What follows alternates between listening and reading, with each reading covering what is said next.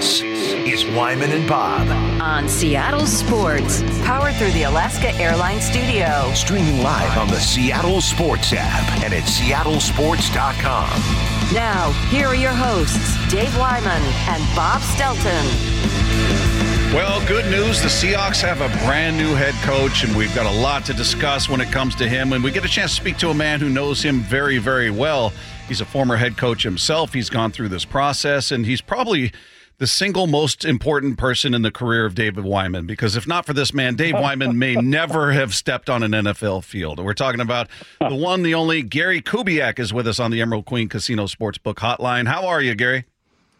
Oh, I'm doing great, guys. How are y'all today? We're great. We appreciate you taking some time with us, and it's a big day out here. Everybody very excited after 14 years with one coach. It's a weird spot to be in, looking for a new head coach as a Seahawks fan, and they found a guy in Mike Macdonald that you had the pleasure. I hope it was a pleasure to be on the same staff with. What's your reaction to a guy who's 36 years old getting that coaching opportunity?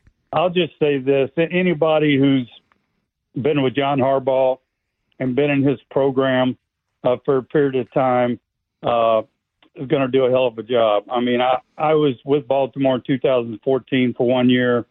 It's one of the greatest learning experiences I ever had in the NFL. The way they do things in Baltimore, Ozzie Newsome, Eric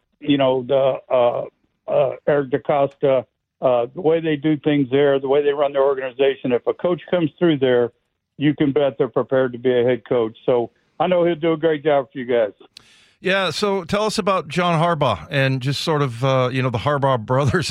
And I know their dad coached as well, but I feel like he's kind of one of those guys that kind of, people sort of look over as far as his tenure as a head coach. He's been up there with Belichick and Tomlin. And so what was it about him that in your estimation, that helps develop coaches, guys like Mike Macdonald?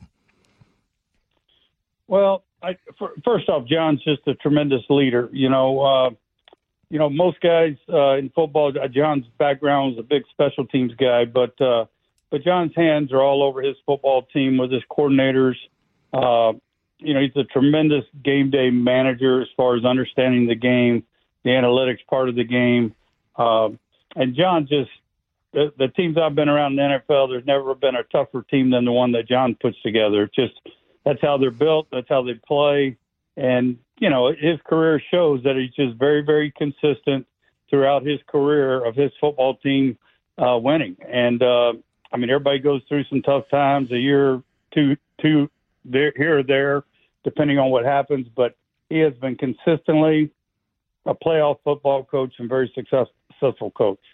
Gary, what's that jump like going from coordinator to being the guy who's responsible for the whole thing? It's everybody handles it differently, obviously, and I think that might be the only concern for some is, wow, he's 36 years old and this is on his plate now. Is it what was that like for you?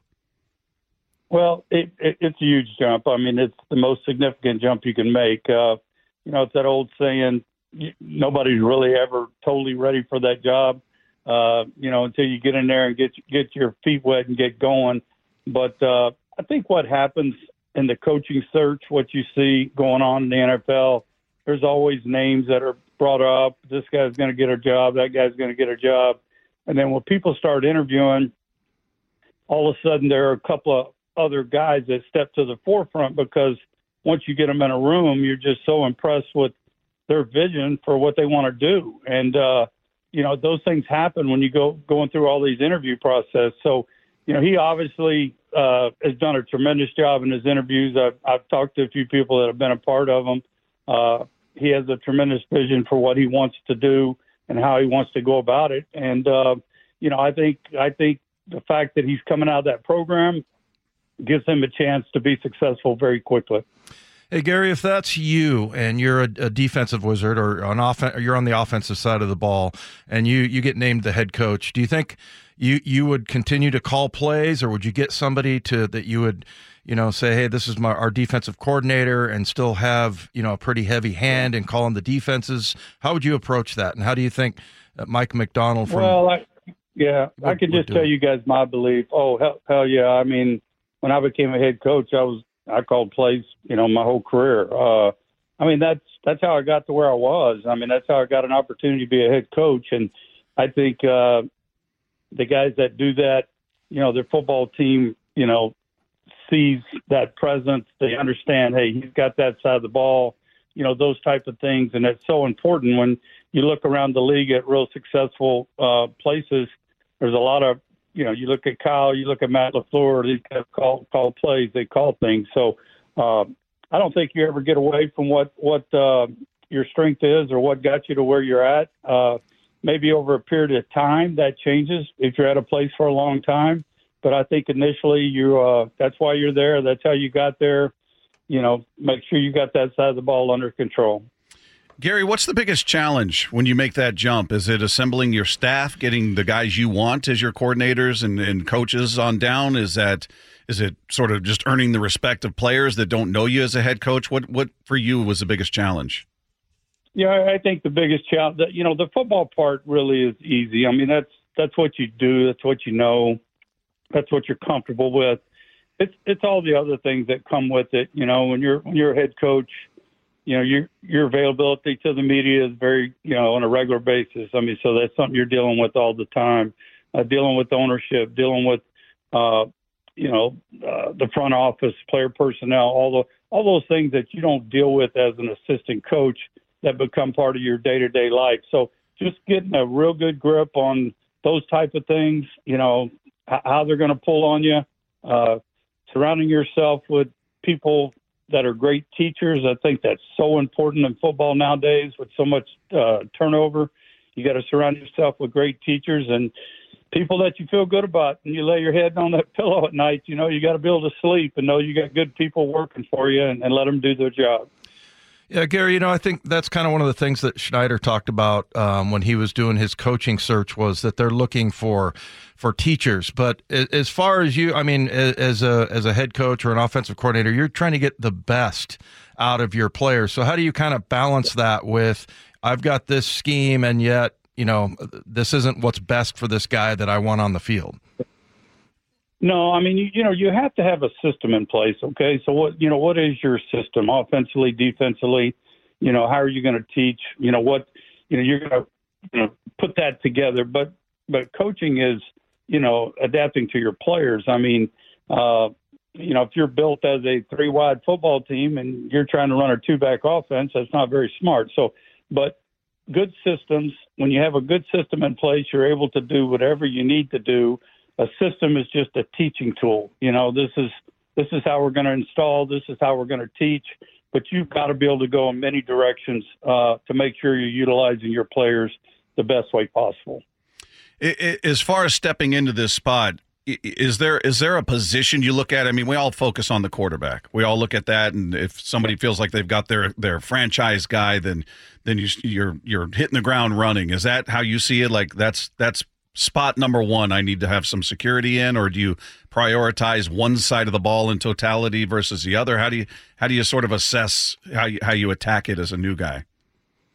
Well, I think everybody, you know, having a, you know, a 10-year quarterback in your organization, I think we all know, you know, the consistency that leads to and the success that can lead to. But you know, you have to be honest. I mean, those things are hard to come by. I mean, They don't happen for all 32 teams, you know, and so you know you've got to have a plan how you're going to build it, how you're going to, you know, you can't just say I'm going to go get a quarterback this year, you know, maybe it's not the year to do that, maybe it's you need to go in a different direction with your team this year, you know, to get to where you want to go. So I mean, there's so many things that go into putting your group together, and when it's all said and done, you're going to play 17 times. So if you're a good football team and you're good in a lot of areas, you're going to have some success. You know, it can't be about one player or two players. I mean, you look at these great teams. You look at Kansas City, how well they're playing defense this year. I mean, Spags has done an incredible job, you know, and you know, Kyle, the job he's done with the young quarterback, a seventh-round quarterback. Look what he's done with him. So it's still about teaching. It's still about finding the right fit and putting a good group together that, you know, plays hard together and prepares well together and gives you a chance each and every week.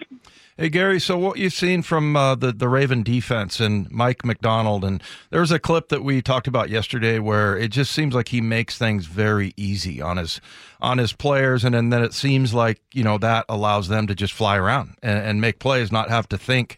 You can always see, you know, when somebody's thinking on the field, right? Yeah. And, you know, it seems like he's really got that down. What have you seen from his defense that's unique? Well, you know, as a guy who did it for a long, long time, and obviously I've been out now for a couple of years, but I mean, I still watch film each and every week. I keep up with a lot of things and a lot of coaches around the league, but I'll say this. Anytime you're watching or evaluating a coach or evaluating how his team plays, the number one thing you look at is how hard his players play, because that says a lot about the coach. And when you watch Baltimore's defense fly around and how they play, how well they tackle, fundamentally, you know, there's no doubt that these guys respond to him and his leadership, because it's right there on tape every week, you know, and what they were as a football team. So I think that's the greatest compliment a coach can get, is how hard his football team plays and how much they give it up for each other. I'm sure it's unique to every situation, Gary, between a head coach and a GM, but when it comes to filling out your staff, your coordinators and such, how much of that is a, you know, sort of a meeting of the minds between you and the GM? How much of that is the GM just saying, hey, get who you're comfortable with, this is your team, you're running the show? What do you think they're dealing with here as far as filling out that staff? Well, I'm sure it's different at different places. I think, you know, personally, a coach, if you're taking over a football team, first off, somebody hired you, they believe in you. You know what I mean? That's, you know, I remember and people would say, tell me about your staff. And my answer was always, you know, what's most important is whether or not I'm the guy for this job. We'll hire good staff. We'll work hard. We'll take our time. We'll hire good staff. But this is about whether or not you guys think I'm the right guy. You know what I mean? So I was a guy that didn't believe in coming there with a piece of paper. Here's my 9 coaches I'm hiring. I thought it was about, you know, you selling yourself to the organization and going from there. But, you know, as a coach, you have to, you know, you got to, we all do our research when we're coaching. We all know guys, you know, we all know a lot about how guys teach or how they, you know, how they run their system. So, you know, everybody, I think every coach in the league as they grow up has kind of got their group of people that they, you know, sit there and say, if I get an opportunity, I want this guy working for me. You know, I want this guy running that room for me. So I think everybody sits down and takes a look at that from that standpoint. But then also it's like anything else. You've got to interview a lot of people, because you never know when somebody's coming across your desk that's just so impressive, you know, that you say, hey, I like what this guy brings to the table, and, you know, I want him around here. So I think there's all kind of ways to skin a cat, so to speak. And but Mike will do a great job. He's been around good coaches. He knows what he's looking for.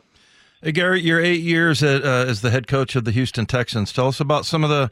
You had some pretty good minds coming through there that you had as assistants. Yeah.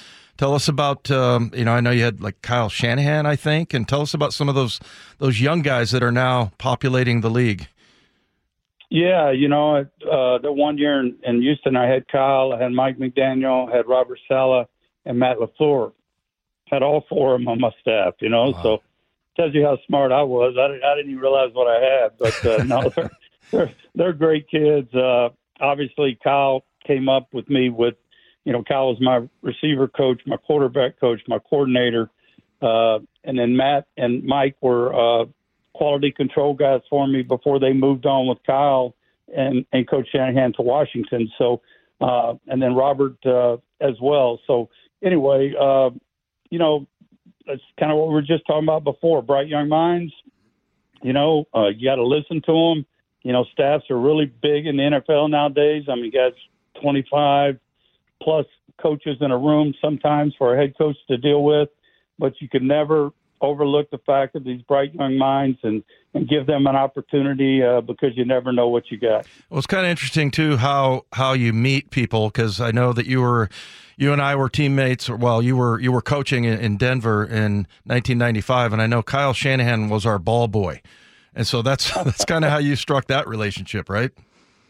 Yeah, it's amazing when you look back. It's like I remember coaching Eddie McCaffrey and Christian running around on the field after practice, and Eddie throwing the ball, and now he's what a fine player. Time flies. It's amazing to watch some of these kids come up, but it's fun. It is what it is. I mean, it's awesome for me to sit here. I got two boys coaching with the Niners, and for me to sit here and watch Christian play and watch Kyle and the job he's done and what he's become as a head coach in the National Football League. I talked to Mike.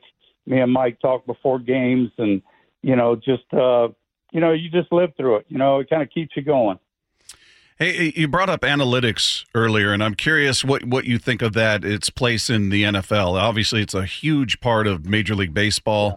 Do you feel like it lends itself to the NFL the way it does with baseball? Obviously, there's a lot of mystery to what's going on the field as far as who's got what responsibility in defense and things like that. What are your thoughts on analytics? Yeah, I wouldn't know how to compare that to baseball, but I can just say, being a head coach for a while and what's going on in football, you've got to have you a guy, you know what I mean? You've got to have you a right-hand guy that's on that headset with you on Sunday, that's strictly, a game manager type of person when it comes to clock and all those type of things, challenges, because you have so much on your plate. You've got to be able to listen to that person. For me personally, I had a guy in the booth who I told him, you talk to me all the time. And I used to tell him, I want you to know I may not say nothing, but I'm hearing everything you say. I'm going to have to make a decision.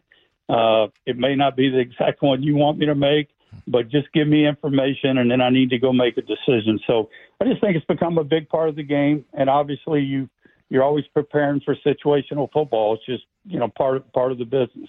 Gary, there's lots of talk now, speaking of the analytics, that, you got to hire these young coaches because they know how to relate to the kids. Is that something that maybe is overblown a little bit?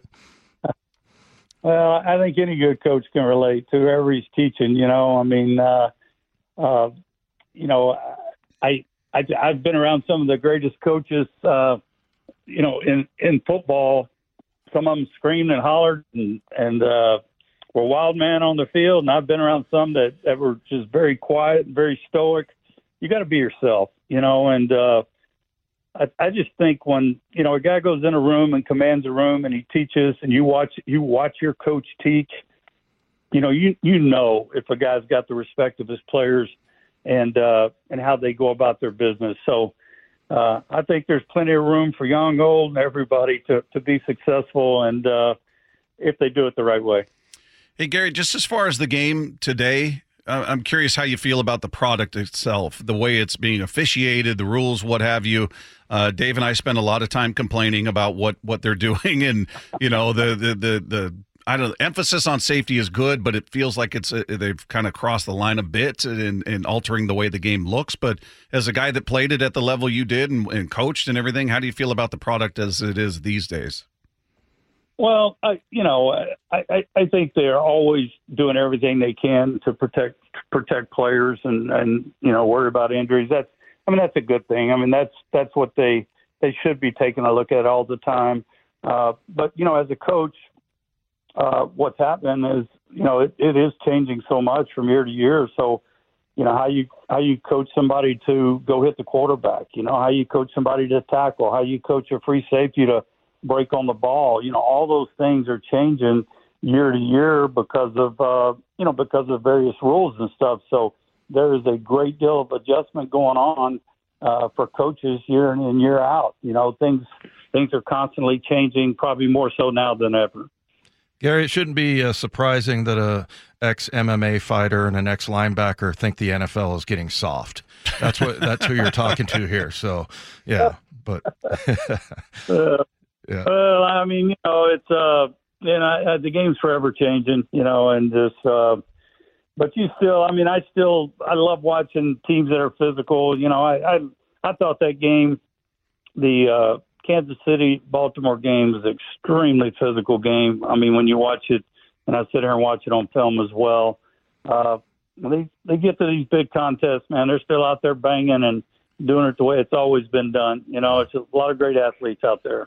Hey, Gary, as far as last question from me, when you see sort of the evolution of offenses throughout, you know, the history of the NFL, and then you know, like a lot of times, I remember the Wildcat. Well, we kind of ran that at Wooster High School in Reno, Nevada. We called it the single wing. But do you see a lot of that, these things coming back, and you're like, yeah, that's the same as this that we used to run, and we called it something different? Yeah, you know, was a lot of great minds in the league, but you know, you see, you know, you like I sit there and watch what Kyle's done offensively after, you know, being around his dad, being around me, and watching how he's taken this thing, and he has his own identity and all the emotions and formation. You know what I mean? Just growth. But the one thing about the NFL, one of the big things about it is it's such an adjustment league. You know, you have a rookie who has a tremendous year, and you think he's going to be a 10-time Pro Bowler. Well, people are going to study him for a year. How am I going to play that guy next year? You know, I mean, so the league is forever changing, and there's so many great minds putting together game plans week in and week out. You better be changing as well. As coaches, you better be growing each and every year. As players, you got to be growing each and every year because, you know, Dave knows as well as anybody. It doesn't last long, boy, and it goes by fast, and it's forever changing. Yep. Gary Kubiak, former player, former coach, and a man who is single-handedly most responsible for the success of Dave Wyman at the NFL level. We give him all credit for that. No, in all seriousness, great to speak with you, Gary. Really appreciate you taking some time with us. All right, guys. Y'all have a great day. Enjoyed it. There you go, Gary Kubiak, who had just a tremendous impact on the life of Dave Wyman. No, just a good dude, though. Good dude who was there while you were there, and very cool to hear from him. Meanwhile, where did it all begin for Mike Macdonald? We're going to talk to a guy who gave him his first coaching start down in Georgia. How about that, Dave? Xarvia, I think is how you say his name, right? Xarvia Smith. Xarvia, we'll get that one Smith. We'll get. Boy, just ask me. We are being Dave will get it worked out. Xarvia Smith is going to join us next with Wyman and Bob. This is Seattle Sports on 710. Wyman and Bob. Powered through the Alaska Airlines Studio on Seattle Sports and the Seattle Sports app. Seahawks have their new head coach, and we're learning all about him. Mike Macdonald is the new head coach of your Seattle Seahawks. In case you're just tuning in, we get a chance, Dave, to find out where it all started. I love this, man. This is great. Coaching journey started. We get a chance to speak to the man that gave him his first opportunity to coach. He's with us on the Emerald Queen Casino Sportsbook Hotline. Xarvia Smith is with us. How are you, sir? I'm doing very well. How are you doing? We're great. Everybody out here is very excited about Mike Macdonald, new head coach. First time in 14 years we've had to talk about anybody other than Pete Carroll. So we're kind of getting to know Mike Macdonald. We know what he's done with the Ravens, but talk to us about what he was like. You coached him as a player back at, Centennial High School. Talk to us about what he was like back then, and even back then, was there a glimmer? Was there something about the way he processed information where you thought, this kid could be a coach one day? Of course. Mike was a great young man. Mike really didn't play his senior year. He got hurt. He hurt his neck, and then he tore up his knee. But he was our team leader, very smart, very bright young man. And, you know, he was always making sure our defense was ran right and that the kids knew what they were doing. But it was the weirdest thing. He never got to play his senior year. He never stepped on the field. And then when I left Centennial and went to Cedar Shoals, he called me and said, I want to coach for you. And I was like, you know you're going to coach for me. So he became brought him on as a ninth-grade head coach and defensive coordinator, and then he assisted me on Friday nights with game planning. Yeah, I was looking here, Xarvia, the story you hire him as your freshman team coach, as you mentioned, and he got 6 shutouts in a 7-0 campaign in 2008, and a couple years later, you know, he was hired, but at Georgia. But what kind of things was he doing? And do you see anything now that you know you think back to what he was like in high school? Because it sounds like he started off a really good coach out of the gate. Yes, Mike is probably one of the smartest young men that I've ever met. Probably one of the smartest people you're going to ever be around. Very high intellect, able to deal with people. And so the funny story is, you know, I immediately, you know, wanted him to coach and saw that he would be a good coach. And, you know, we tell the story all the time. His dad didn't want him to be a coach, and I think his dad probably got mad at me about him me hiring him and helping him become a coach. And then I was able to help him get on at Georgia as a graduate assistant. But very, very intelligent in every process. I actually remember a game at Cedar Shoals one night where a team was running something, and he immediately came to me and said, look, they're running to the left, and you need to run, you know, our stunt that we run. If a team's running off a certain hash, we need to come off the hash and run this stunt. And before I could even think of doing it, he had already processed it. Okay, make the call. Let's do it. Let's run it. Let's go. And it worked. It worked. We were very good. The ninth grade defense was very good, and the varsity defense was very good that year when we were there. So now, is he somebody you've? I'm guessing you kept up with what he was doing, but have you maintained contact with him throughout his time as he's worked his way up through the ranks? Yes, sir. We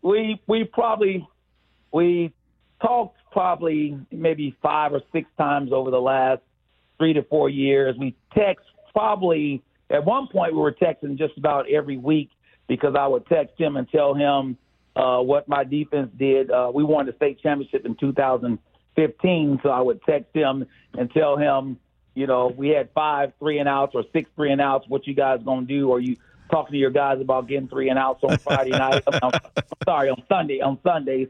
And so I was like, you need to go in that meeting and make sure they know that we got 6 3-and-outs on Friday night, and you guys need to take care of that on Sunday.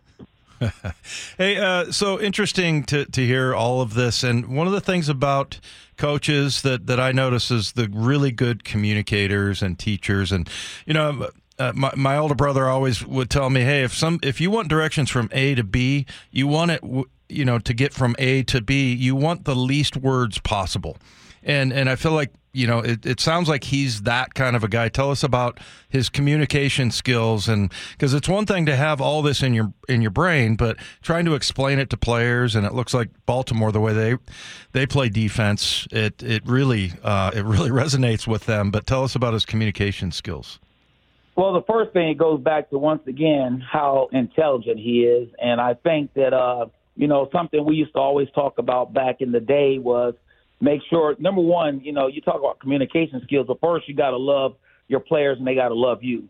So we always talked about we got to get the players to love each other and they got to love you and trust you. So for Mike to not have played, basically didn't play a senior year, didn't play in college, didn't play in the NFL, it shows you that he's a master communicator. If he's able to go in that room and grab those NFL players and get them to believe and trust and to love one another. And, you know, he's got to love them. And I think that's where the real communication is. It's those guys have got to trust and love one another. And that's what he does a great job of doing. Those guys are all coming together and they're playing for one another and loving one another. Yeah, that's something, I mean, just from the outside, we're looking at the Ravens and specific players that we're familiar with, like Jadeveon Clowney, who played here in Seattle and was very good against the run, wasn't a big sack guy. I think he had 3 sacks or something in the year he was here. His best year ever, 9.5 sacks early in his career. Now he's looked at as an older player, and somehow Mike was able to get him into that defense and put up arguably the best numbers of his career. We looked at that and went, if he can do that with Clowney, this is a guy working magic out there. And Mike's been able to, you know, Chuck Smith is from Georgia too, and I know Chuck's done a great job with that D-line. I think they brought him in last year, I believe, at the Ravens. And so, you know, the Ravens are great on the front line. They're great at the linebacker level. They're great in the secondary. So he's playing with some dudes that are out there. And once again, the impressive thing is that football, you've got to get the guys to care about one another and play for one another because, you know, everyone wants to play for themselves, and this world is telling them to play for themselves and be about themselves and worry about themselves. But the great teams are going to play for one another. And I think he's done a great job of leading those men to play and care about one another. Xavier, one of the things that we were wondering about is because he's young, he's 36 years old, Does he have connections in the NFL? Is he a social guy? Does he go to, because I know that you go to the Senior Bowl, and it seems like every coach knows one another, but you know, we were saying, well, with Dan Quinn, he's older, he's been around longer, he might have more contacts. Does Mike seem like a guy that reaches out to other coaches and is social in that way? Yes, sir. Mike's well connected. He's once again, it goes back to he's not a dummy. He knows that he has to connect with other people, and you know, he's a golfer, so you know, he plays golf all the time, so he's on the golf courses with other coaches and meeting them and connecting with them, and so I think he'll put together a great staff. He knows what he has to do. He knows what's at hand for him at Seattle. You know, following Pete Carroll is going to be a very difficult thing, and I just pray that everyone will give him an opportunity to put his stamp on the franchise and to do the things that he needs to do to be successful. And he'll do that because he's going to outwork everyone. So he knows that you got to go in and be a hard worker. So he's going to outwork everyone. He's going to do whatever he's got to do to bring in the people that he needs to bring in and do what he has to do to make that football team as good as possible. And so I hope that those players and everyone around them will work as hard as he will. Xarvia Smith has been our guest, the man to give Mike Macdonald his first coaching job ever. Very cool stuff. Hey, Xarvia, we really appreciate you taking time with us. Thanks so much for the insight. We appreciate it. Thank you. There you go, Xarvia Smith, the man who got it started. He's got to be almost like a proud papa, watching his former charge, now a head coach in the NFL. Coming up, it is Wednesday, so it's time for the hypothetical what if. What if the Ravens were in the Super Bowl? Talk about that next. It's Wyman and Bob. This is Seattle Sports on 710. What? What? What? It's time for What If Wednesday. Coach would have put me in fourth quarter. We'd have been state champions, no doubt. Wyman and Bob rewrite the scripts of major moves and moments in sports every Wednesday afternoon. Now step into an alternative reality with Wyman and Bob. It is What If Wednesday, which is presented by Mazda of Everett. A reminder, we had a chance to speak with the man who gave Mike Macdonald his very first ever coaching opportunity, Xarvia Smith. He joined us in the previous segment in case you're just tuning in. That conversation will be available on the podcast page after the show at seattlesports.com. All right, What If Wednesday. What if, Dave, the Ravens had advanced to the Super Bowl? And we're sitting here. You got the bye week. You got the week off. You're sitting here for basically 2 extra weeks. What do the Seahawks do? Now we played that. Should we play that cut from who was it? Rappaport, who said they were going to wait around as long as it took. You want to hear that? You remember? Yeah, let's hear that. My understanding is this has been the guy all along. Seattle ran a long process, a thorough process, brought several candidates in for second interviews, ran them through the entire car wash. But the reality was this was the guy that John Schneider, the general manager, had in his head for some time. They were unable to interview him originally, and my understanding was even if the Baltimore Ravens had been in the Super Bowl, they would have waited because McDonald was a guy they had to talk to. Totally agree. That would have made it very obvious who they were targeting, right? Right. No decision was made, and we're counting down the days to the Super Bowl, and the Seahawks have still done nothing with the coaching job. Well, they still could have talked to him and then said, "Okay, we've got everything we need. We're going to hire Dan Quinn." So, yeah, I mean, they were going to wait for him no matter what, and there's no way you go this far. I mean, you're one of 2 teams that doesn't have a coach. When we started off with what was it, 8? Is that right, Lefko? I think they ended up talking to more than that, though, right? Oh, no, 8 openings, right? No, I'm talking about the head coaching. Oh, total opening. You're right. Openings. So, I mean, I think they were going to wait no matter what. I don't think it's, a big – there's no way that they all of a sudden go that far and then go, forget it. Well, we got to have somebody now because it's only an extra, couple weeks, I guess. But this week's always kind of – you got the Pro Bowl coming up. It's just a bad reminder.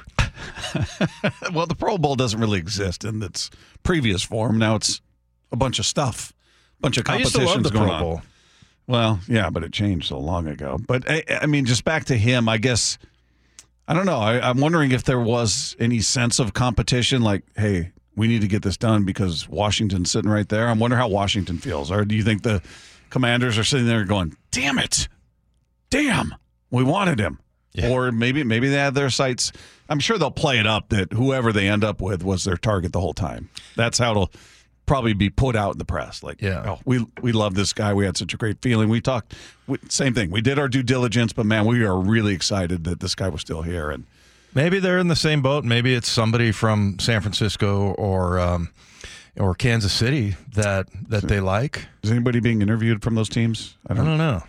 But I wonder if that's something that maybe that's one of the reasons why they're waiting. Or is it just that nobody wants to go coach for the Washington Commanders? It still has the stench of Daniel Snyder all over it. Yeah, I don't know. I mean, they're in a good position in terms of having, the number 2 overall pick, I believe, in this year's draft, I think. So because Chicago's number 1. Yeah. Yeah, I don't know. I'm sure it's different for everybody. Somebody could look at it and go, this is a great opportunity, and somebody else could look at it and go, I don't want any part of this. Maybe it's the division they play in, maybe it's who they have in terms of their roster. I mean, there's so many things at play there. So I love that they got it done, but the idea that the earliest they could have spoken with them had they gone to the Super Bowl would be the 12th of February. Yeah. You know what I think is another interesting conversation that we have not had is that when Dan Quinn was bounced from the playoffs, there was all this talk about Dan Quinn, we don't want it and blah, blah, we don't want him anyway. Well, both these guys got bounced, Mike Macdonald and Ben Johnson, and I don't think anybody's opinion changed, did it?